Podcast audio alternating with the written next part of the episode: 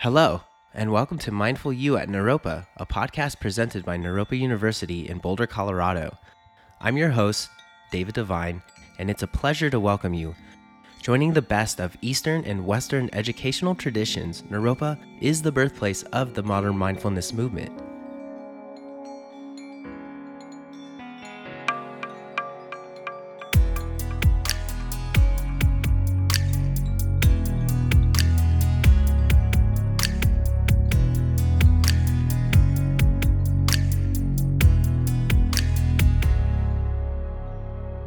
Hello, today I'd like to welcome my guest, Charlotta Rotenberg, to the podcast. Charlotta is an instructor teaching in the core contemplative classes, and she is also teaching in the Graduate School of Psychology.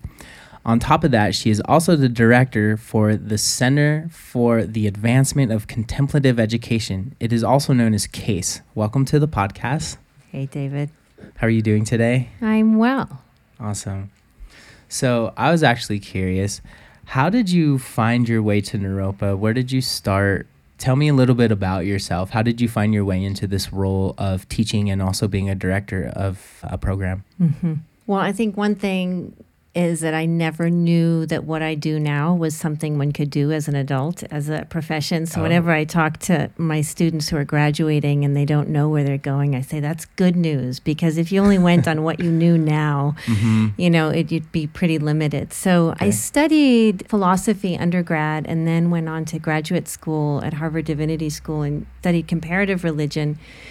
And really, because I felt like religion was lived philosophy. It was like philosophy, Western philosophy is gets very heady and intellectual, and mm-hmm. it's beautiful mm-hmm. at, at the conceptual level, but yeah. in a way, it doesn't necessarily relate to everyday life. And so, religion to me was how we take those big questions of life: Why okay. am I here? Where yep. am I going?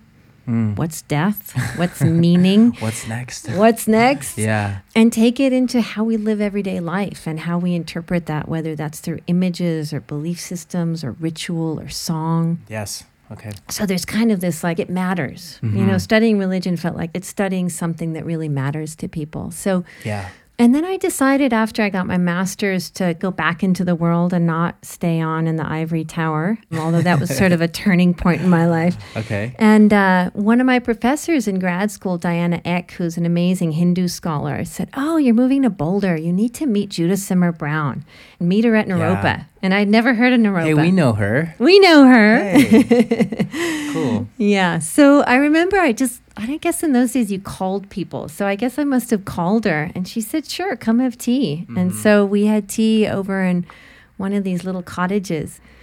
So at that point, she said the School of Continuing Education was just starting up at Naropa. That was in 95. Okay, so. yeah, I was going to say, when was that? Yeah, 95. Okay. So it's been a while. yeah, this is definitely home. And so I first started working there and then mm-hmm. started teaching in the religious studies department mm-hmm. and then in the core college and now graduate school, okay. psychology, sort of weaving together, you know, my own studies and then my own contemplative practice, which has been deepening over these last few decades as well. Awesome. Yeah, and one of the reasons I wanted to talk to you was because a while back when I was working in the marketing team, I had to come in your classroom and take some photos. And while there, I was really admiring the way in which you held the class, the way in which you held the conversation, the way in which the students respected the space and respected you and respected each other. I was really having this moment of like, wow, this woman's got it going on. You just like command the classroom, and everyone was really enjoying the learning space in which they were in and I just had this moment where I didn't have the podcast then. This was probably right before the podcast started. And a while ago, I was just like, I want to talk to you, mm. you know, because I, I just felt like that was like such a very powerful moment where you can really hold a classroom. And I'm sure it's not easy teaching contemplative education because not only do you have to have an idea of what the content is about, you also have to embody it. And I felt like you were doing that without even trying it was really beautiful to see. And so thank you for like inviting me to your class three years ago. uh, thank you, David. Thank you. That means a lot. I think there's a magic in the contemplative classroom. And honestly, you know, I've been teaching this one undergraduate class contemplative learning seminar for mm-hmm. 11 years now. And oh, the other wow. day, I walked out of my house and I said to my husband, I can't believe I'm still nervous about to go teach this class. And then I realized it's because every class is completely different. And that dynamic yeah. that you're talking about has to do with who's in the classroom mm. and what kind of day it is and what space we're in and what everyone's bringing to it. So it's not mm. set in stone and then just delivered time after time after yeah. time. Yeah. And that's both what to me makes it incredibly exciting, but also at times a little nerve wracking, you know? I, I can see that. Yeah, being a teacher just, ooh, I don't know if I'm cut out for that. Mm. Well, we all teach in our own way. You're doing your own kind of teaching, I think. I guess so. so. I'm behind a microphone just chatting with people.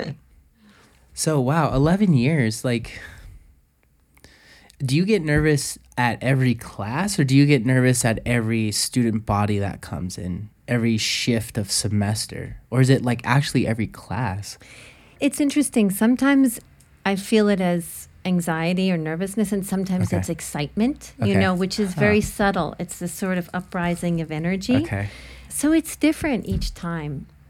So I think it's just about freshness, actually. There's a quality, in some way, it's true of every day, right? Like we wake up in yeah. the morning and we really have no idea what that day is going to be like.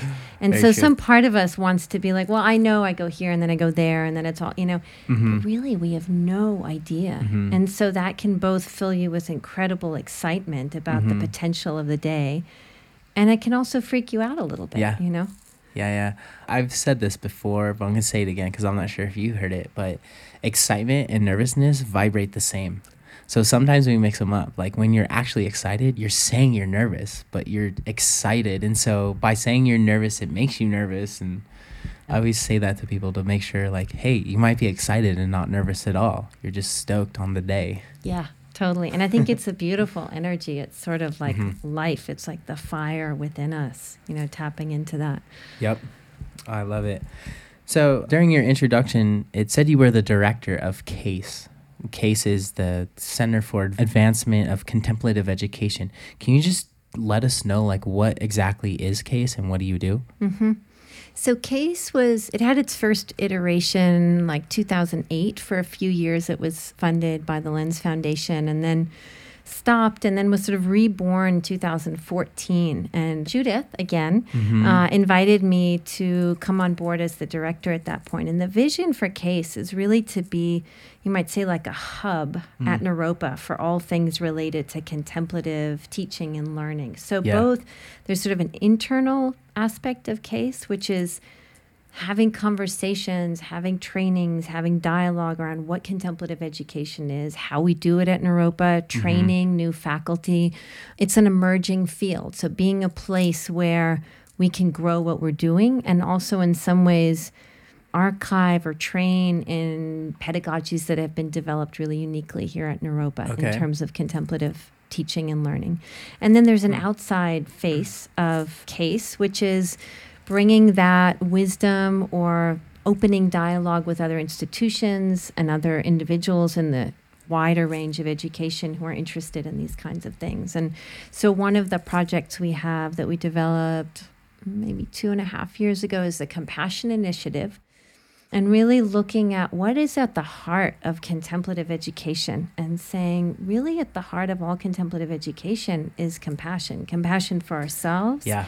Compassion for other. When we talk about naropa's slogan you know transform yourself transform the world mm-hmm. it's really about compassion for yourself and the world. And so we developed this eight week compassion training that's really outward focused. A lot of Naropa students come to it, but also people from the community. Okay. So it's not so education based sometimes. It could be workshops facilitated by people around the community. Exactly. Okay. Yeah. Cool. So can you tell us who's actually in the group? Is it composed just of teachers and people, staff members, or is it actually students? Do students get involved too? It's been primarily focused on faculty because it's about contemplative pedagogy. But so the core people, so there's Judith Simmer Brown, who's really the Mhm. founder, you might say, of CACE and the main faculty head. And then there's Mhm. myself as director, and then Carla Mueller is on board as program Mhm. manager. So we're sort of the three solid people involved. Okay. Jordan Quaglia, who's in the BA Contemplative Psych Department, is the research director for our Compassion Initiative. So he's been very involved with CACE. Okay. And then there's also a faculty committee. And lately, we've actually been involved more with Sun and with students as well Mhm. and their interest, which is wonderful because we'd love to do more with that and see, you know, how is contemplative education landing for students? What are they Mhm. getting out of it? What are their questions? Yeah. yeah. And what is Sun, real quick? Sun is the Student Union of Naropa. Okay. Yay. Yay. Okay, so as the director of CACE, what are your responsibilities to move the mission forward?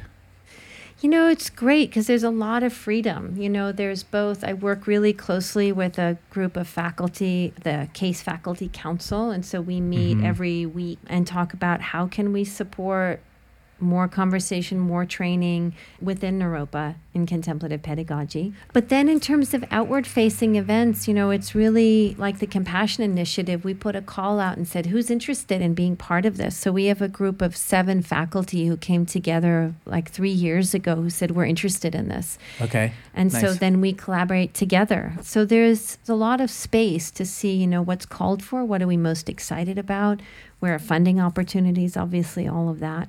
Kind of what does our world need and what is the gift that Naropa can offer, which I think is actually quite amazing. So then how do we articulate that? How do we package that, whether that's in a training or Yeah. in getting the word out about what we do here? Okay. So when it comes to facilitating some of these workshops and dialogues and just interactions with other teachers, what are some of the things that could be incorporated into the classroom to provide a more contemplative edge? So, like, say, like a normal classroom is just going about its daily activities. Like, how can we insert some contemplative practices into them? And what are some contemplative practices that we can insert? hmm Yeah, and this is a great question because when we meet with educators at other universities who Mhm. often are, they'll be like, there's this one person who's interested in mindfulness and education, and their question is that, like, what do I do? How do I make Yeah. my class contemplative? Yeah. And, you know, I think there are different levels of that. There's sort of an outer insertion of something like, okay, let's take a moment of silence at the beginning of class, or let's insert a mindfulness bell. So let's say a discussion gets heated. Let's just take a moment and come Mm. back into some sense of our body or the space we're in. Yeah. It could be around creating space, like you talked about the space in my classroom. So Mhm. how am I creating literally physically space? Are students sitting in a circle? Are they in rows? Is there someone who's always in the back of the classroom? Is there a way Mhm. of bringing them in? Those are sort of small things, but then there's really, in terms of contemplative pedagogy, it's like how do we infuse everything that we're Mhm. learning and we're studying with that sense of the potential of contemplative view, which Yeah. is that learning happens at all these levels of our being. That certainly there's something about mind and conceptual learning, but it's Mhm. also how does this make me feel? How does my body react? How do I situate myself right now in this moment with what I'm hearing? How do I listening? feel right now? Yes, and that that's actually important. That's not beside the point. Mm-hmm. That actually getting in touch with how you feel right now Yeah. is as important and critical and has as much to teach you Mhm. as whatever you're reading on page 103 of the Yep. book, you know. That's what I realized with my Naropa education was feelings matter. They speak to the learning in which we are receiving. So if you're having a bad day, you might also have a bad learning day as well. There might be something into that. But if you notice how you feel and not saying like, "Oh, I'm having a bad day. I'm going to try to not have a bad day." Have your bad day. It's all good. That's being real. But also being able to understand that while walking into a learning situation to be like okay i don't want to put this on anyone else and i'm just going to have my thing happen and i'm going to try and receive the information the way i can other than being like why am i like having a rough time Rawr. Yeah, and I think the other thing that what you're sharing points me to is that learning from this view of contemplative education doesn't just happen in the classroom or when you sit down to do your homework or write your paper or do the reading. The really, you know, I say to my students, this is a lab class, and every hour you're not in class is actually lab time. Like your life is the lab of this mm-hmm. class. Yes. So whether you're taking a shower or you're lying in bed or you're mm-hmm. having a conversation with a friend, like maybe that's where the learning emerges. Mm-hmm. But we're always planting seeds for it. And so that might happen in the context of the Yes. classroom, but it might happen outside of it. And mm. then again, it's like, then things start getting really exciting. Uh-huh. You know? Okay. So speaking of the classroom, as an instructor, you teach some of the core classes. Can you tell us what that is like? Because it seems like you would get the first students that come to Naropa. So someone's interested in Naropa, they don't really know what it's about. They apply, they're finally a student. They get they have to take these core classes. Can you just like tell us what they can expect? Mm. Yeah. So first of all, I just want to say how wonderful it is to teach at Naropa and teach Naropa students because I feel like everyone who comes here comes here intentionally. You know, everyone has their own story. Some of them like, wow, I just drove up and here I am. but nonetheless, they drove up, you know, and so Yeah. there is a way in which I find Naropa students they're aware of that they are here and why they are here to some mm. extent. The why might be I'm not totally sure, but something drove me to this or I I just felt moved to be here. So there's a presence that's already there. And I would say in terms of what to expect, I think it can be intense. You know, in, in a way what's drawing people here to Naropa is an invitation to learn in a different way, and I would say in a more holistic way, in which all parts of your being are being invited to show up in the classroom. And so that's the invitation, but then suddenly you're being invited to completely show up exactly as you are. And that's kind of scary and that's intense. Yeah. It can be intense. And so there's always a dip in the semester, I find, like maybe week four, where the honeymoon is sort of over. and then it's Like, like, there's actual work involved, but it has to do with inside of myself. yeah. Wow. Yeah. And Mm-hmm. it's like, and I'm still expected to write papers and I'm being asked to look at how do I really feel? How does this sit with me? Not Yeah. just what do I think about it. And so it's really asking people to show up fully. Mm-hmm. And that is intense, I think, for all of us, no matter how practiced we are. And it brings up stuff, you know, it, it's like calling out your demons, calling out Yeah. your insecurities, calling out your pain in some way. We're asking Mm-hmm. for vulnerability because that sense of when we get to what's vulnerable, we also get to what's genuine Mm-hmm. and authentic in who we are. And so that's the transform yourself part of Naropa education is getting to truly know yourself. Yeah, which can be fun and scary all in one. It's one thing to read a book that, you know, say like you assigned to me chapter 3 and I read it and our assignment is to like see how it makes you feel. It's one thing to be like, "Oh, that made me feel very insightful. I'm really thinking deeply." But then it's also another thing to think of why do I feel that way? Why did that promote feelings of that? And why is it that I feel that? So it's not just feeling a thing and moving on. It's investigating the feeling. Where does the feeling come from? Why do I have this feeling? Is it being triggered by something else? Did I read something in that chapter that also reminded me of something else? So it has a very knowledgeable, deep center of why. I really like that. You don't get that at most places. Mm-hmm. Yeah, and it, you know, in the writing that we ask students to do and the reflections, there's always a piece about make it real in your real life lived experience. So give an example. Mm-hmm. You know, because sometimes we can spin all kinds of stories intellectually, but then to think, well, when did I experience this thing? Or what's my relationship to this idea in my personal life, like really directly? And that takes a different type of thinking and awareness. But I think whatever we're talking about, the topic comes alive. Yeah, it makes it real if you can like relate to it. Mm-hmm. Mm-hmm. All right. So, when teaching in a contemplative setting, there's this idea referred to the conceptual thought and non-conceptual knowing. Can you like explain to us what that actually means? Like what does it mean to have conceptual knowing and to have non-conceptual mm-hmm. knowing? And what is it to even know what that is? So, first, basic distinction. So, conceptual thought would be the thing, what we think about something, about an idea, and we might think it's right or we might think it's wrong. And a lot of our knowing is conceptual. We have ideas about things or history or, you know, science or many things we know conceptually. We have thoughts about them and we have opinions about them. Mm-hmm. And then there's this other aspect of knowing that we call non conceptual knowing, which is really what we're trying to get at in contemplative education as well, which is the sense that we can know things without necessarily having ideas about them and mm, that it's like an innate knowing. Yes. Okay. It's both an innate knowing. So sometimes I like to say, like, what do you know in your bones? Like, mm-hmm. what do mm-hmm. your bones know? And you don't have to prove that. You don't have to prove what you know in your bones, mm-hmm. what you mm-hmm. feel. It just is. And then how do you express that, which you know in a non conceptual way. Non conceptual knowing is also the place where a lot of creative expression comes from, the arts come from. It's like you hear mm. that riff or that yeah. poem comes. Yeah, it's like where creativity likes to hang out too. Okay. Absolutely. You know, we might have mm. an mm-hmm. idea about something but then when you begin to express it from a creative place, it's almost like you have to do what we've been talking about. Like you have to feel into it. Mm-hmm. You know, I can't, if I want to write a poem about sadness, it's not just about my ideas about sadness. At some point, as I'm writing, I need to stop and feel into what does sadness feel like. Mm-hmm. And then I might even think about a very specific situation in my life that brings up sadness.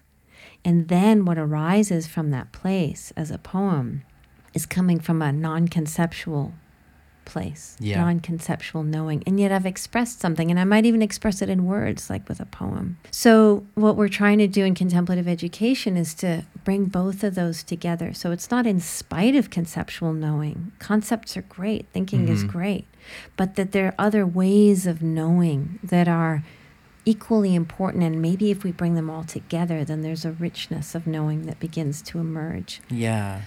I like that too because there's an idea of how education has solely, or not solely, but has heavily lied in the idea of concepts. And they've not focused too much on the non conceptual knowing so much, but now there is a shift of utilizing both of them because they're extremely useful individualized and they're extremely useful together. So the dynamic between the two. So if you can have a generating non-conceptual knowing within yourself and then a conceptual knowing, you're going to be a very solid individual. Yes, absolutely. And I would say, you know, I don't want to mm, demonize conceptual knowing. There's so much beauty in that. And it's actually yeah. coming into right relationship with conceptual knowing. So the concepts we have, like thought, concept is so powerful, right? Mm-hmm. It's what politics is about. It's what wars are fought over is mm-hmm. concepts, is ideas. Mm-hmm. So what is that part of our awareness that has thoughts? And this is another way in, in contemplative practice of working with conceptual thought. Yeah. What do I think? Uh-huh. And then one of my favorite slogans is like don't believe everything you think. Mm. So we can think all kinds of things. Yeah. You know, like actually Chogyam Trungpa in one of his books, he said, you know, when you sit in meditation, you might have a thought of making lemonade and you might have a thought of killing your father. And one seems great and the other feels horrific. Yeah. But he says, don't be surprised by what you think. You can think anything. Mm-hmm. So coming into relationship with our thinking and seeing the pliability of it and mm-hmm. working creatively with it, I think is part of contemplative education as yeah. well. Yeah. Ooh. Yeah, it's very interesting. And yeah, just the fact that conceptual thought is amazing, but a lot of education is solely based in that. And so I think what we're trying to do is trying to stretch the spectrum out of like where the knowing is based in. Yes, exactly. And that knowing sometimes is based in our body, mm-hmm. you know but our minds are so quick. They're like the loud voice in the room, yeah. and the body's sort of like the softer, slower yeah. voice. So sometimes you have to yeah. shut up and just listen to your body. We want to raise our hand and know the answer. but what I've realized is the knowing in the mind, the conceptual mind, and then knowing in the heart. Probably the the non-conceptual knowing is in the based in the heart. I'm kind of guessing here, but the the heart wants to like hang out and feel what's going on. It's not gonna have a an answer right away because it needs to digest what is going on. But the mind is just like, oh yeah, yeah, yeah, I know the answer. Mm, pick on me, pick on me. I know. Hey, over here. Yeah. You know what I mean? Totally. So the the heart wants to hang out and just be like, let me like sit with that for like a minute. Yeah. And I think that what you're sharing is bringing up another thing for me, which is around the, the importance of not knowing and being okay with not knowing. Because, yes, Yeah. the mind, like you said, wants to raise its hand and have the answer and put a period at the end and like a Mhm. check mark and the golden Yeah. star. Next. Right. right. But then it's like, well, what if I could not know Mm. and hang out in that space of not knowing? Yeah. And then what happens? Then actually, I get really curious. Because if I'm okay with not knowing and not just trying to fill the gap of not knowing, then I begin to listen more. Like I said, it's like if you go to a city you don't know, a place you don't know, you kind of see things in a new way, right? You walk Mhm. down the street in a new way. Yeah. you listen it's in very a new way, foreign. Right? Mhm. And like, what happens for you? Like when you go to a new city, how do you experience that? Like traveling can be psychedelic. you know, the smells, the sight, the language, the people, the interactions, everything is completely different. Right. And Completely different. But they're doing the same thing you would do in your part of town that you'd be in.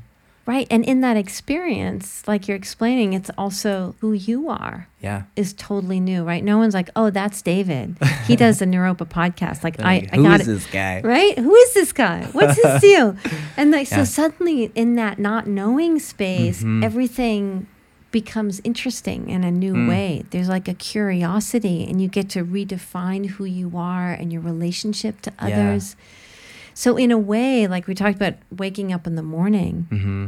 we're actually always in a place of not knowing. Like you and I have no Mhm. idea what's going to happen two minutes from now, really. Yeah. Yeah.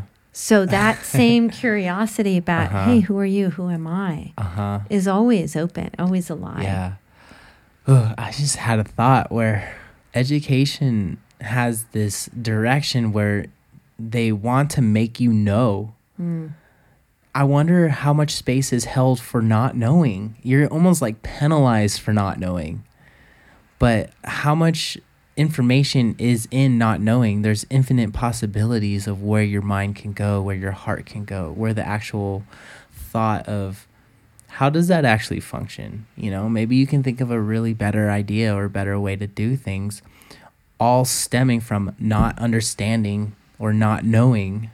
We're not taught how to not know, or we're taught how to know. Yeah, totally. We're taught to fill the gap, you know, and uh, I love you like the London subway system, you know, they it says Mhm. mind the gap.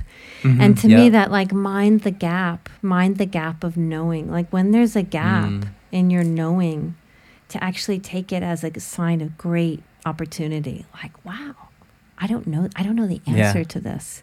And then hanging in that space of discomfort. It's uncomfortable, right? Because we like you said Mhm. we want to know. So can I relax in that place of not knowing long enough Mhm. that I can surprise myself? And I think all good ideas, fresh ideas Yeah. actually come from that place and Mm. as a creative person, I'm thinking of you like, you know, creating music from it must also Yeah. come from that place of being willing to hang in the gap of not knowing what comes Oh, yeah. next. Oh yeah, there's times when you're writing music, you're like, I don't know where this is going. Hopefully, it's going somewhere good. Yeah, we promote so much knowing, but the idea of not knowing, I love the just sitting in the unknowing, being comfortable in that, and I feel like that's one thing we learn is at Naropa it's okay to not know things. On top of understanding the text, the language, the questions that are being asked, like knowing it, when we actually don't know something, which is probably half the time or, you know, a percentage of the time that we're in a classroom setting, that's okay Yeah. because you can figure it out. We are adults. We know how to investigate information, we know how to dive deeper, and we know how to learn. And so that's why it's okay. Like Mhm. you have the capacity to know, but at the moment you do not know. Yeah. And even, you know, it, it doesn't even have to be so black and white. You know, can we have, you know, what Suzuki Roshi, the Japanese Zen teacher, called beginner's mind? Can we Mm. have a sense of beginner's mind even with the things we know? Because we do, as we get older, we do get to know more. It's great. We know Mhm. more about all sorts of things and we know places and people, and it's wonderful. It's greater wisdom and greater insight. But can we continuously bring that freshness Mm-hmm. of that gap of not knowing, or what he called that beginner's mind, which is open? Can we bring that even to the things we think we know or have experienced a thousand times and not just check them off as been there, done that? Yeah. I feel like that's where creativity comes from. Because if you know it, you know which way you're going to go. That's not creative. Right. It's very logical and it's very easy because you know how to do it. But the creativity is when you're just like, I'm going to try something completely different. And then you let go of all the rules in which you've subjected yourself to, I guess. And I would say that's where courage comes in. And so I think okay. of, like in contemplative education, I think coming to Naropa and being here is courageous because exactly the reason you talked about with Mhm. the creative process. It's actually coming to see that our lives are a creative process. Our life is a work of art. Our life is a theater production. Yeah. Our life is a song. Our life is a poem. Uh huh. And so it takes courage to show up and not Mm. know what the next line is. Mm-hmm. But that's where the creativity comes and that's where the beauty comes and that's Yeah. our unique offering. And the fact that we have all these billions of people on earth and yet everyone's completely unique. And so Mhm. also drawing that out like what is the next line of your song that's your song, David? Mm-hmm. That's going to be different than mine. So the courage is really to be willing to be surprised and like we've been talking about be in that place of freshness and not knowing. Yeah. And I love the idea that our life is a story that is unwritten that we are continuously writing in the moment. Mhm. That's fun. It's like an adventure. Isn't it? It's like right? let's go on an adventure. Yeah, as opposed to like a bunch of check boxes we needed to just check off, you know, and then Mhm. and then that's it. All right. So it seems like there is a form of intelligence being accessed to approach learning and also like development. Where do you think that comes from and how much do you think is uncovered compared to like learned? Yeah, that's a great question. So first, I guess I'd want to say that I consider a question like this to be I call it a living question, and it's not Ooh. to take okay. it as an out. But a living question to me is like there are certain questions which are never answered once and for all, but that are important questions and worth holding in our basket of questions, and we keep coming back to them. They're evocative questions.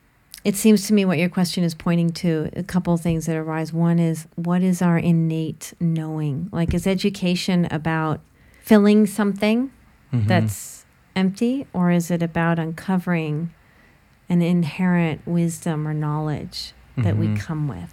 Yeah. So I would say it's probably a both and, but I think one of the aspects of contemplative education, which to me is so exciting, is that it is a sense of uncovering our inherent knowing Yeah. and that there's a basic intelligence, you might say, or basic wisdom that is who we are, what Mhm. we are, Mhm. and that education in its best form is about coming to know more intimately what you are, who you are, what is Mhm.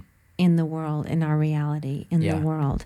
And so, as opposed to a layering on, it's actually, in some sense, almost like a letting go of, stripping down, and then what's left. Mm. And what's left is brilliant intelligence, brilliant beingness.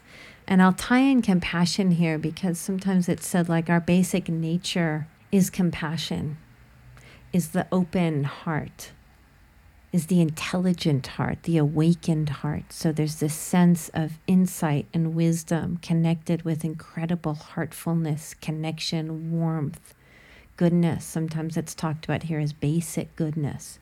And so education is actually coming for each of us coming to know that within ourselves and trust it within ourselves, Yeah. not because we've manufactured it, Mhm. but actually because we've relaxed enough Mm. to be in it and let it be who we Yeah. are. Oh, okay. So you talked about this education kind of being this thing that we are letting go of something. We're kind of like shedding instead of adding to the pool of knowledge. It's like we have this innate wisdom already that we are uncovering. Where do you think the things come from that get attached to the being that we are essentially trying to let go of? Mm-hmm. Like, is that being subjected to like family situations, friend groups, political ideas? Is it just being around certain communities? Like, where do you think we Mhm. get these things attached to? I think it's part of human nature, probably, because in some ways, you know, the way I was talking about it was sort of innate wisdom, which makes you feel like it's something. Mm-hmm. But I would almost say that that innate wisdom, it's not something you can hold on to. It's not concrete. And so that can create a sense of fear almost. You know, like we kind of Mm. want to know stuff. We want to know, Yeah. like, who am I? What am I supposed to do? Where am I going? You know? And so Mhm. then we attach to things. Maybe we attach to an ideology, oh, like this is absolutely right and this is Mhm. absolutely wrong, or this is who I am and this is what I like and this is what I don't like, because it gives me some sense of security, right? And we Yeah. all do it. I think it's part of human nature. It's not like it's wrong. But Mhm. where I think it gets us into trouble is when that becomes our identity. That's we've structured what Mhm. we are, who we are, what the world is based on these labels, on these handles, you might say, of Yeah. reality. And so there's uh, this idea of the warrior that we talk about in the contemplative learning seminar. And it's an odd word because when I think of warrior, you know, I think about sort of like a medieval knight with all this like iron, steel, Yeah. right? like going into battle. totally. And they're covered from head to toe, you know, every finger and the elbow and their even their horse and the helmet and you know. But that actually warriorship from this view is taking down the armor of what we've created. Mhm. And we've created in all kinds of ways, just all the ways you describe, you know, Mhm. as actually to cover fear of the unknown Yeah. but that the warrior in a sense the well, the contemplative warrior is taking off all of the steel Mm-hmm. and then maybe you take off the clothes underneath and maybe you even take off the top layer of your skin Mm-hmm. so that you feel like you feel so intensely Yeah. so profoundly and then that awakened heart i was talking about earlier is actually like your experience not Mhm. because you've grasped onto something, but because you're so present in the moment of your Yeah. life and things as they are with the other human being you're standing across, or the tree, or with wherever you find yourself. Mm-hmm. It's super scary. People get really nervous about showing their rawness to other people. It's not something we're necessarily taught all the time to have the open heart of the warrior. We like to go into battle with our armor. we when someone shows up with no armor and just an open heart, you're like, "Damn, Right, you're just here we are." right. it almost dismantles your armor too. So Exactly. it's um it's an invitation to show up fully and not needing to have this egoic representation of defending yourself. hmm You can be like, "Wow, yeah, I was feeling that and I'm sorry." Yeah, it's beautiful, and it's. I think what you're pointing to too is like a. I love that you said it's disarming. It's almost like when someone's so genuinely with you, exactly as they are, with nothing to defend. Mm-hmm. you realize there's nothing to fight against either. Like, Yeah. then that's freedom, actually. You know, you think about what does freedom really mean? Mm. Is like the courage of that openness, of total openness. Wow. Then Mhm. what can get at you? It's actually the greatest quote unquote protection, you know? Yeah. It's you know, I mean that's it's sort of we're talking idealistically here to some degree, but I think that's you know what we keep pointing at when we're talking about drawing on your own experience, making Yeah. it real. You know, all Yeah. of this is pointing to taking off those layers of the armor. Mm-hmm. Oh, so good. So, why and how is approaching contemplative education beneficial for someone to pursue, and how do you think that shows up in their life once the educational process is over? hmm Well, for one, I would say that there's a realization that the educational process is never over. That hopefully, Hey, there you go. yeah, you sign up for life. So that Naropa, you know, coming to a place like Naropa is about gaining tools, you know, Mhm. and becoming more familiar. It is kind of like a laboratory. Like you take out some of the other factors of life Mhm. and you get to be in a more intense situation with other people who are s- interested in similar things and you get to really explore what do I love? What I and then when you kind of go out in the world, that process continues, but you've got a whole tool belt and you've come to know Mhm. yourself in a different way and maybe broader spectrum of who you Mhm. are and what you want to do. So I guess that in terms of affecting their life, a couple things. You know, we already talked about beginner's mind, so I think Mhm. that there there can be that sense of bringing beginner's mind into the rest of their life till they're 99 and 105 or however old they get to be. Um, that that never ends, that Mhm. freshness. And also, you know, I talk about living questions, but I think the power of questions. And you, as an interviewer, Mhm. I know, you know, it's Hey. like so much in the question, right? Yeah. It's sometimes it's just the questions we ask, like, what are the questions we're bringing into our life that are, in a way, guiding us, leading us? Not because we need to answer them with a period at the end, but because they're worth asking and they're worth living. Mhm. And so I think coming out of a background of contemplative education gives you incredible respect for the question and the power of questions to guide because Yeah. they guide that curiosity and that openness and that creativity.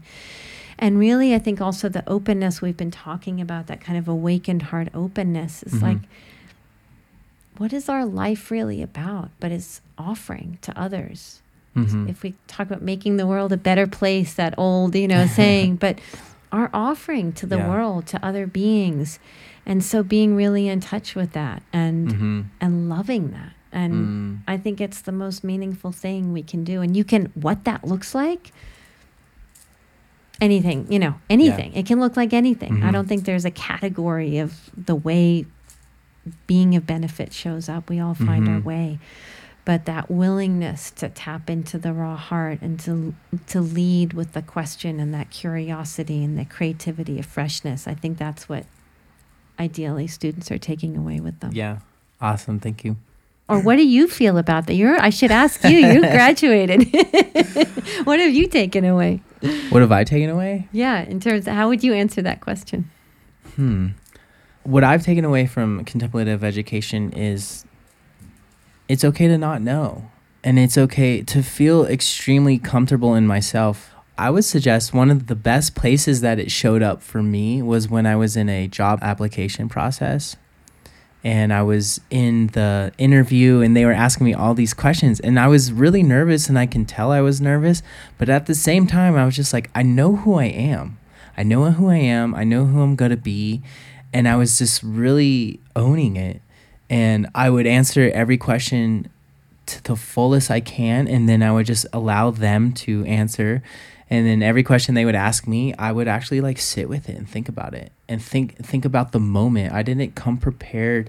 My preparedness was the education you know so when someone asks me a question i don't just like spit off an answer right away i actually sit with it for like a hot second and be like how do i feel right now how does that make me feel what is my authentic answer not just like oh i know the answer it's five you know it's, it's math is very like easily answered but when it comes to like emotional based uniqueness everyone's going to have a different answer but like understanding who you are and where you're at and where you're feeling and I've I've found it to just be engaging in the world, knowing who I am, feeling extremely confident. Even when I'm not feeling confident, I'm feeling confident.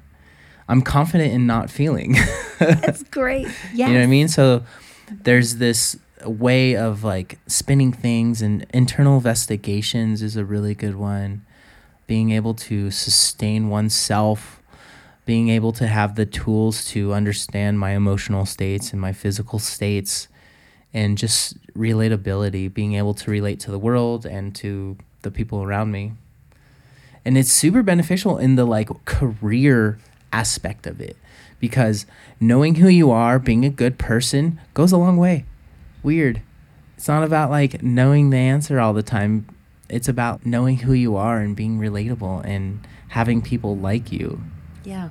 It is so much about connection, you know. I think I've come to appreciate that more and more is when we connect to people, it can be super simple, but just Mhm. that sense of one human being being with another, something opens and in that. Yeah. And then we warm to that and we want Mhm. more of that and we want to engage more. And then it's like, okay, well, what should we do together? You know, just Yeah. like you've told me about stories with holistic life and like we Mhm. just enjoy being together. Like, and then all these great ideas come out of that Yeah. and new projects come out of that. Mhm. And that's that kind of coming back to that space of not knowing we were talking about earlier and creativity that comes out of that. So Mhm. it's beautiful to hear from your own experience. Hey. so I got one more question. So what is your favorite thing about teaching at Naropa? What do you like about it? And what is your favorite topic as well? Mm. I think my favorite thing is the students because they're obviously, this is, you know, sort of simple, they're always different, but they're always uniquely different. And so every time I walk into an, you know, the beginning of the semester, it's like, who am I going to get to know this semester? Yeah. Interesting. It's like a new deck of cards every semester for you. and you know, and it's not just newness. Like I realize at this point, it's like I'm gonna fall in love with each one of these human beings. It's almost guaranteed. It kind of is, but in a completely new way. And I'm Uh-huh. gonna get to know what it means to respect them and know them in a whole new way as well. And so Mhm. that keeps it incredibly fresh and exciting, and it's the ultimate gift to me as a teacher. You know, sometimes I feel like I'm getting more out of it than they are. I mean, hopefully they're getting a lot out of it, but I get so much from them. So, Yeah. yeah. And in terms of topics, I don't think there's one topic. I think it's about creating the space in which whatever the topic is of that week Mm-hmm. or that class comes alive. And there's a way in which there's a freshness, maybe that I'm bringing to it, or that a student will ask a question in a certain way, or Yeah. say something from a new perspective, and it lights up. Yeah. That's my favorite. Ooh, okay. I can see that. All right. So that is our time. And I just would like to say it was such a pleasure speaking with you. I've been wanting to speak with you for like a couple months now and like finally found some time and just that one class experience made me realize like how contemplative you could be and how presence really holds an educational setting and i just really want to appreciate you and admire you for that so thank you so much for Mm. just like inviting me in your classroom and inviting me to talk to you and it was just such a pleasure Mm, wonderful to be with you, David. Thank you so much. hmm So I'd like to thank my guest, Charlotta Rotenberg. Charlotta is an instructor teaching in the core contemplative classes here at Naropa, also teaching in the Graduate School of Psychology, and she is also the director of CACE, which is called the Center for Advancement of Contemplative Education. So thanks again. On behalf of the Naropa community, thank you for listening to Mindful U, the official podcast of Naropa University. Check us out at www.naropa.edu or follow us on social media for more updates.